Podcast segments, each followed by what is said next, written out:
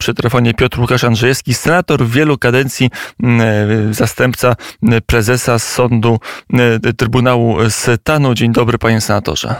Dzień dobry, witam pana, no to przejdźmy do wymiaru sprawiedliwości, bo tutaj znowu rozgorzała, mm, rozgorzały pewne mm, emocje, a to za sprawą Izby Dyscyplinarnej Sądu Najwyższego, mm, która to Izba wydała orzeczenie o tym, że uchyla immunitet y, pani sędzi Beacie Morawiec. Sędzia y, Morawiec jest oskarżana przez prokuraturę o przestępstwa natury finansowej. Teraz ty, ta, ta decyzja Izby Dyscyplinarnej otwiera całe pole spekulacji. Opozycja mówi o tym, że prześladuje się sędziów, którzy są niechętni władzy albo którzy orzekając pokazali, że są niezależni wobec rządu, a z drugiej strony przedstawiciele Prawa i Sprawiedliwości podkreślają, że jest to tylko realizacja prostego zapisu mm, e, sprawiedliwości. Panie senatorze, na ile e, ta decyzja e, Izby Dyscyplinarnej Sądu Najwyższego Pana zdaniem może jakkolwiek godzić w niezależność polskiego wymiaru sądownictwa? Wręcz odwrotnie, ta decyzja odpowiada obronie y, praworządności i obronie naszych praw wynikających z konstytucji do bezstronnego, niezależnego i bardzo czystego w swojej bezstronności sędziego orzekającego w sprawach sądowych. Z ujawnionych y, dowodów w tej sprawie publicznie i poświadczonych przez osoby tam y, zaangażowane wynika, iż istnieją podstawy do tego, żeby wszcząć wszcząć e, postępowanie e, dyscyplinarne wobec osoby, co do której no, należy jej umożliwić obronę ewentualnie e, w kontradyktoryjnym postępowaniu. I, i tutaj negowanie tego przez dzisiaj część sędziów jest elementem rzeczywiście nowej solidarności, takiej solidarności, która mają i struktury przestępcze przecież broniące swoich bardzo często. Nie ma tu co prawda analogii, ale, ale jest analogia formalna. To jest solidarność personalna osób z tego samego kręgu kwestionujących dzisiaj uprawnienia państwa polskiego do własnego kształtowania suwerennego i systemu prawa i stosowania prawa i praworządności.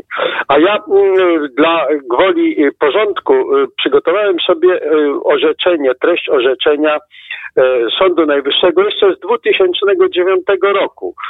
Ten Sąd Najwyższy stwierdził, że uchwała, cytuję, sądu dyscyplinarnego jest jedynie, co wynika wprost z treści y, tego y, uregulowania, zezwoleniem na pociągnięcie sędziego do odpowiedzialności karnej, co nie przesądza w żadnym wypadku o winie sędziego, nie mówiąc już o karze.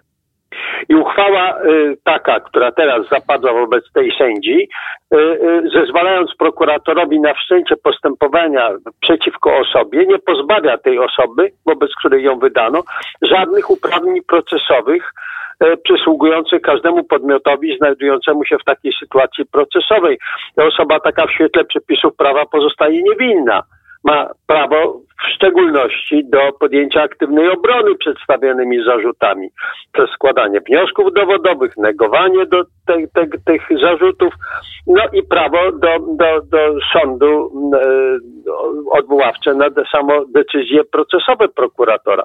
Czyli jest to niejako e, nadanie e, formalno-prawnego, praworządnego charakteru zarzutom, które są formułowane po to, żeby wyjaśnić, czy rzeczywiście jest wina, czy rzeczywiście te przez świadków stwierdzone fakty, że ewidentnie mieszczące się w zarzutach naruszenia bezstronności i statusu sędziego e, są i faktem, i czy objęte wino e, pani sędzi. Stąd ta, te kwestionowanie wydaje mi się jest już tylko e, wprowadzaniem błąd opinii publicznej co do tego, że istnieją jakiekolwiek nieprawidłowości w tym zakresie. A z drugiej strony także część środowiska sędziowskiego poczytuje sobie ten wyrok jako no, wprost uderzenie w nie tylko w immunitet sędziowski, nie tylko w przywileje sędziów, ale przede wszystkim jako element albo osobistej zemsty ministra sprawiedliwości Zbigniewa Ziobro, albo jako element systemowego ograniczania niezależności sędziów. Na ile to świadczy o samym o samym takim moralnym w zasadzie takie osoba trzeba użyć stanie e, polskich sędziów, że teraz sędzia Morawiec, wobec której są bardzo poważne zarzuty, jest dużo dowodów na to, że być może, tak jak twierdzi prokuratura, łamała przepisy polskiego prawa i to w ramach takich prostych, pospolitych przestępstw. Czy to no, nie jest tak, że pokazuje pewną degrengoladę części polskich sędziów? To nie jest tylko degrengolada, to jest y, sprzeczne z konstytucyjną zasadą legalizmu. Y, ci sędziowie opierają się cały czas na kwestionowaniu tego uprawnienia y, Izby Dyscyplinarnej do orzekania na uprawnieniach prezydenta do powoływania sędziów, mówiąc, że tam zarzuty co do powołania KRS-u, który przecież nie powołuje sędziów, tylko opiniuje E, ci sędziowie, e, ja już mówiłem to parokrotnie, e, są przeciwnikami suwerennego funkcjonowania państwa i prawa polskiego. I nie waham się tak twierdzić. I dzisiaj na zasadzie tego, że ten, kto sam łamie prawo, zarzuca to innym, działają. Z drugiej strony jest w tej sprawie wymiar międzynarodowy, bo Izba Dyscyplinarna jest objęta, jest objęta procedurą w ramach Europejskiego Trybunału Sprawiedliwości. Jest pytanie, na ile ten, to ta decyzja Izby Dyscyplinarnej może narazić Polskę na e, pewne perturbacje czy pewne retorsje ze strony samego TSUE albo innych instytucji Unii Europejskiej jako dowód, że oto e, e, niech kraje Unii Europejskiej zobaczą, jednak w Polsce ta izba działa, jednak orzeka, jednak wydaje postanowienia i jednak jest elementem systemowego zagrożenia dla e, praworządności, jak to ostatnio napisała w swoim raporcie Komisja Europejska. E, uporządkujmy ten temat, z jakich przesłanek należy wnioskować. Otóż z tytułu nieważnych z mocy prawa, co ostatnio poświadczył Sąd Najwyższy w swoim orzeczeniu z 23 września, e, e, pytaniach prejudycjalnych, TSUE, czyli Trybunał Sprawiedliwości Unii Europejskiej, 19 grudnia 2019 roku wydał orzeczenie i uznał się za niekompetentny w ocenie, czy polski system państwa prawa w praktyce indywidualnego orzecznictwa narusza czy nie prawo Unii Europejskiej. Odesłał ten zakres orzekania do orzecznictwa Polskiego Sądu Najwyższego. Ustawa polska, legalna, uchwalona, yy, obowiązująca o Sądzie Najwyższym przewiduje w takim zakresie tych kompetencji orzeczniczą kompetencję Izby Dyscyplinarnej Sądu Najwyższego. I w związku z tym y, wyselekcjonowana y, przez ówczesną panią y, pierwszą prezes, wyselekcjonowana z całego składu Sądu Najwyższego grupa sędziów trzech z pięciu izb podjęła, zajęła stanowisko nazywając to tak zwaną uchwałą. Ja mówię, to jest uchwała secesyjna, która mówiła, że to praktycznie nie suwerenne prawo polskie, tylko prawo europejskie powinno korygować to poza polskim Trybunałem Konstytucyjnym bezpośrednio sędziowie są sędziami europejskimi, a polskimi dopiero w drugiej kolejności.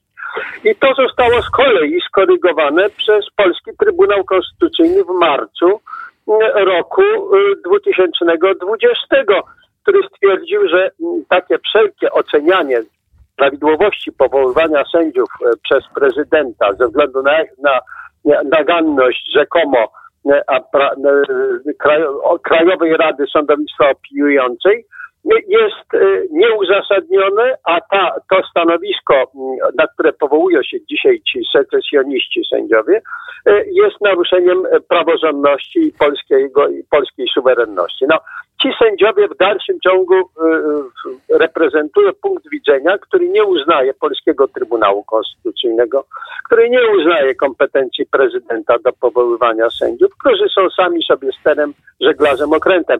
I że znajdują to mm, w poparcie w, znowu w politycznych akcjach organów Unii Europejskiej, to mamy do czynienia z czymś, co ja nazywam i nazywam zasadnie przemocą instytucjonalną, a tak naprawdę praworządność jest łamana, bo to są pozatraktatowe przypisywane sobie kompetencje organów Unii, jest łamana praworządność przez organa Unii Europejskiej. Ja jestem tylko ciekaw, czy w końcu polskie Ministerstwo Spraw Zagranicznych, bo minister sprawiedliwości zachowuje się prawidłowo, ale w końcu złoży jakieś dementi. Czy polski rząd zajmie jakieś stanowisko, które by położyło kres naruszaniu przez organa Unii Europejskiej w trybie e, pewnego ograniczania suwerenności poza traktatowo Polski, czy zajmie stanowisko. Ja tego oczekuję. Jeszcze jedno stanowisko trzeba będzie, panie mecenasie, zająć przy telefonie Piotr Łukasz Andrzejewski, senator wielu kadencji, obecnie wiceprezes Trybunału Stanu. Mamy dzisiejszą decyzję, dzisiejsze głosowanie w Krajowej Radzie Sądownictwa, której wiceprzewodniczącym po raz pierwszy w historii tego organu, zapisanego jednak na kartach polskiej konstytucji, czyli ważnego konstytucyjnego organu, został polityk Arkadiusz Mularczyk e, został Sprawa i Sprawiedliwości, został wiceprzewodniczącym Krajowej Rady Sądownictwa. No i tu pojawiają się wątpliwości, czy e, aby na pewno polityk powinien zasiadać w prezydium ciała, które nominuje sędziów na różne e, stopnie, czy to już nie jest przekroczenie pewnej bariery i zbyt duża ingerencja polityków, w tym wypadku władzy ustawodawczej, w kreowanie władzy sądowniczej? Wyjaśnijmy sobie najpierw, y, y, czym jest Krajowa Rada Sądownictwa. Krajowa Rada Sądownictwa, proszę Państwa, nie jest reprezentacją sędziów, a jest organem porozumiewawczych trzech organów władzy. Obok władzy sądowniczej, także władzy ustawodawczej i wykonawczej. I dotąd prezesem, wiceprezesem Krajowej Rady Sądownictwa był przecież Wiesław Jocham jako reprezentant y, prezydenta, a nie repre też mający uprawnienia sędziowskie, bo byłym, był, byłym sędzią y, Trybunału Konstytucyjnego. Nie ma tutaj niczego, co by naruszało zasady praworządności i demokratycznego państwa prawa. No, ale z drugiej strony w tej chwili jest tak, że w prezydium jest przewodniczący sędzia mm, Mazur, no i dwóch wiceprzewodniczących, jeden z Sejmu, drugi właśnie e, wspomniany też sędzia Wiesław Johan, wyznaczony przez e, prezydenta. Władza wykonawcza i władza ustawodawcza ma coraz większy wpływ na to, jak się e, wybiera polskich sędziów.